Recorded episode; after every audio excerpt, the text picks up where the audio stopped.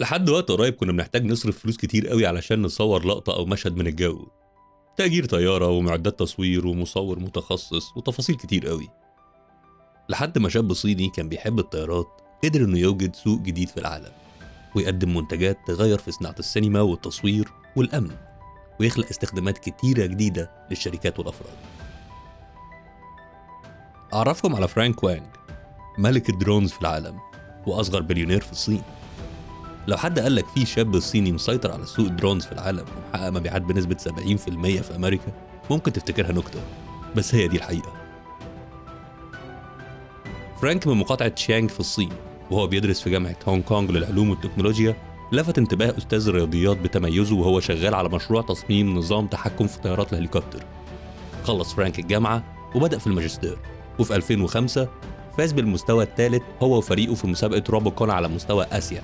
وبعدها خد منحة بقيمة 2300 دولار علشان يعمل بحث لتصميم طائرة بدون طيار. صمم فرانك النموذج الأولي لطيارة دي جي آي من أوضة نومه في سكن الجامعة وكان بيحلم إنه يحوله لمنتج حقيقي. وعشان يقدر يصرف على تصميم وتطوير الطيارة قرر إنه يحول مشروع الجامعة لمنتج نظام تحكم ويبيعه للجامعات وشركات الكهرباء في الصين. وبالفلوس اللي كسبها قدر إنه ينتقل علشان يعيش في منطقة تشانزن مركز الصناعة في الصين وفي 2006 أسس شركة دي جي آي اللي معناها الابتكارات العظيمة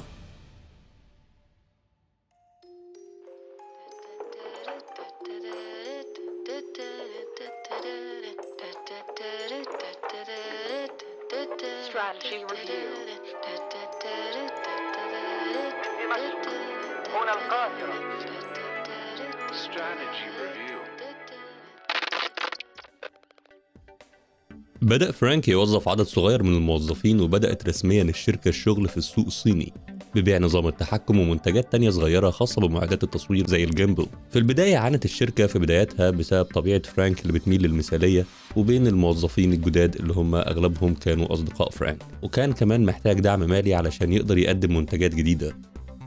عشان يظهر صديق العيلة لودي ويقرر يدعم الشركة بمبلغ 90 ألف دولار. وفي 2009 نجحت الشركة في تصميم أول منتج لطيارة درون تم اختباره فوق مرتفعات جبل إيفرست بنجاح وبدأت الشركة بعدها التركيز أكتر في التصميم وتطويره علشان تخرج سنة 2013 بأول درون موجه للسوق التجاري باسم فانتوم When DJI takes to the sky, we break new ground. It's that simple. أول موديل من drones دي جي آي كان بسيط جدا معتمد على نظام ال GPS المدمج في الطيارة وكاميرا خارجية وكان بيقدر يطير لمدة 10 دقايق بس.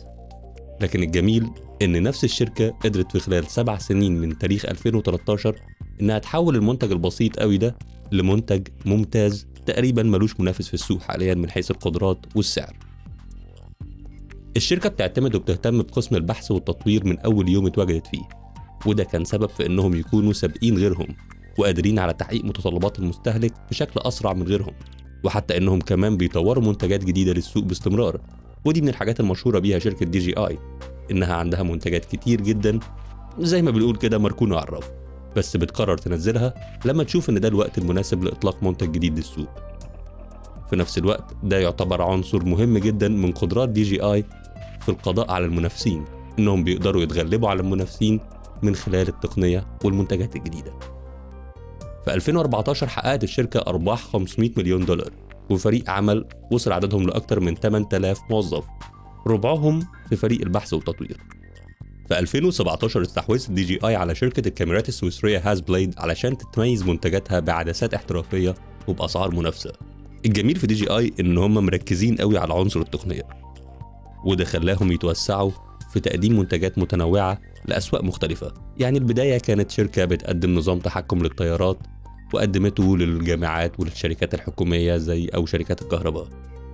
بس في نفس الوقت قدروا يطوروا منتجات تانية علشان يقدموها للمستخدم العادي ويستخدمها في صناعة تانية خالص زي السينما أو زي التصوير أو زي الفيديو عموما. توسعت مبيعات الشركة وعلاقاتها بشكل كبير قوي وفي وقت قياسي وفي أكتر من قطاع زي ما قلنا.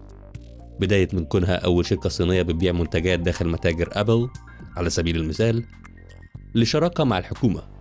وهنا بنتكلم عن الشراكة مع الحكومة الصينية لمراقبة إقليم الإيجور وبسبب العلاقة دي طورت دي جي آي نظام ملاحة خاص لتتبع كل درون في الصين علشان الحكومة كانت عايزة تعرف تفرق ما بين الطيارات الحربية والطيارات الخاصة بالشركات والطيارات الخاصة بالأفراد العاديين.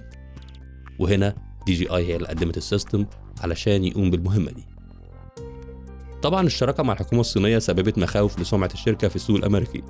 لكن هم وعدوا عملائهم إن هم مش بيشاركوا أي معلومات خاصة مع الحكومة الصينية وعلشان يعززوا موقفهم عملوا نظام جديد خاص بالكاميرات دي جي آي وب- وبطيارات دي جي آي فقط بيمنعها من الطيران فوق بعض الأماكن زي السجون ال- المطارات أو بمعنى أصح المناطق اللي بتحددها الحكومات.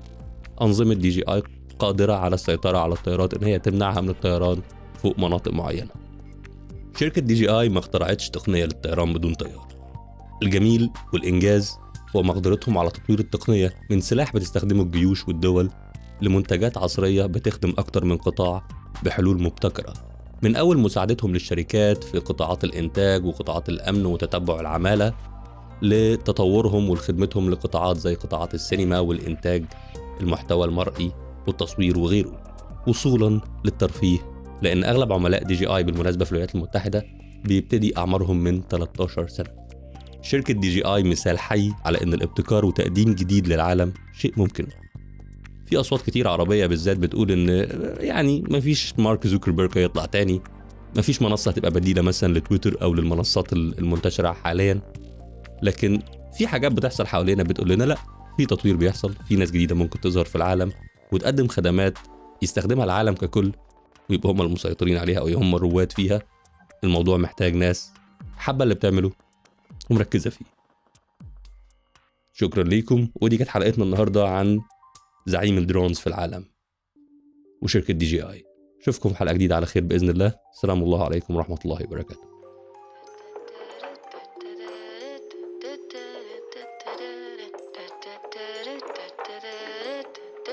Strategy review. هنا القاهرة. Strategy review.